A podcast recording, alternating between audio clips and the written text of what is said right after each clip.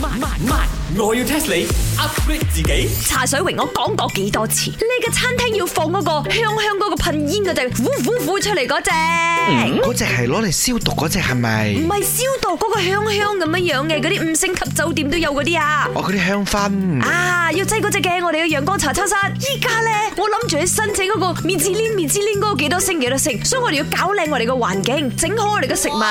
街尾七嬸嘅女啊，滅子蓮。唔係啊，面子鏈啊，係嗰啲國際餐廳指標啊，攞到佢係威啦，好多人排隊嚟食我嘅雞飯啊，同你講。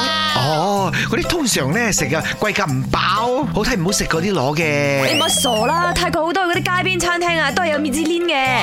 我啊就要效仿新加坡嗰個阿伯咧，佢海南雞飯都係面子鏈啊，我噶雞飯一雞飯都要，唔係講真一句啦，攞咗呢個咩鏈啊，係面子鏈啊！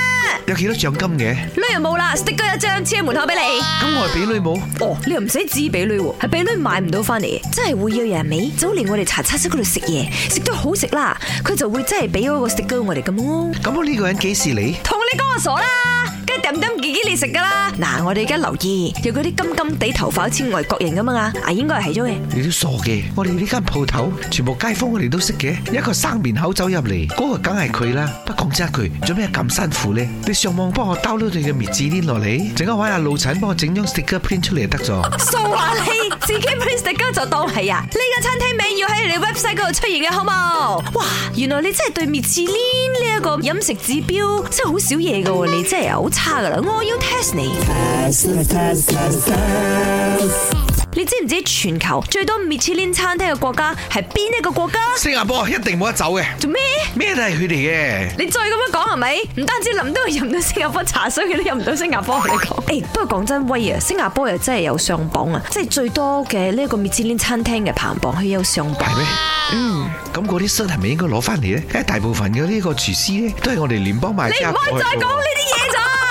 我而家要你講啊，估下咩國家係最多米芝蓮餐廳啊？再估，咁我諗應該係中國啊！點解呢？正所謂中華美食博大精深，柴米油鹽醬醋茶，煎炸爆炒蒸啦、燉啦，仲有好多好多嘅呢個烹飪方法。再加埋中國咁大，餐廳肯定多，攞獎機會肯定大。你唔好傻啦，唔係餐廳多就係米芝蓮多嘅，錯，當我係法國，米芝蓮邊度嚟啊？法國。所以唔好信咗呢樣嘢。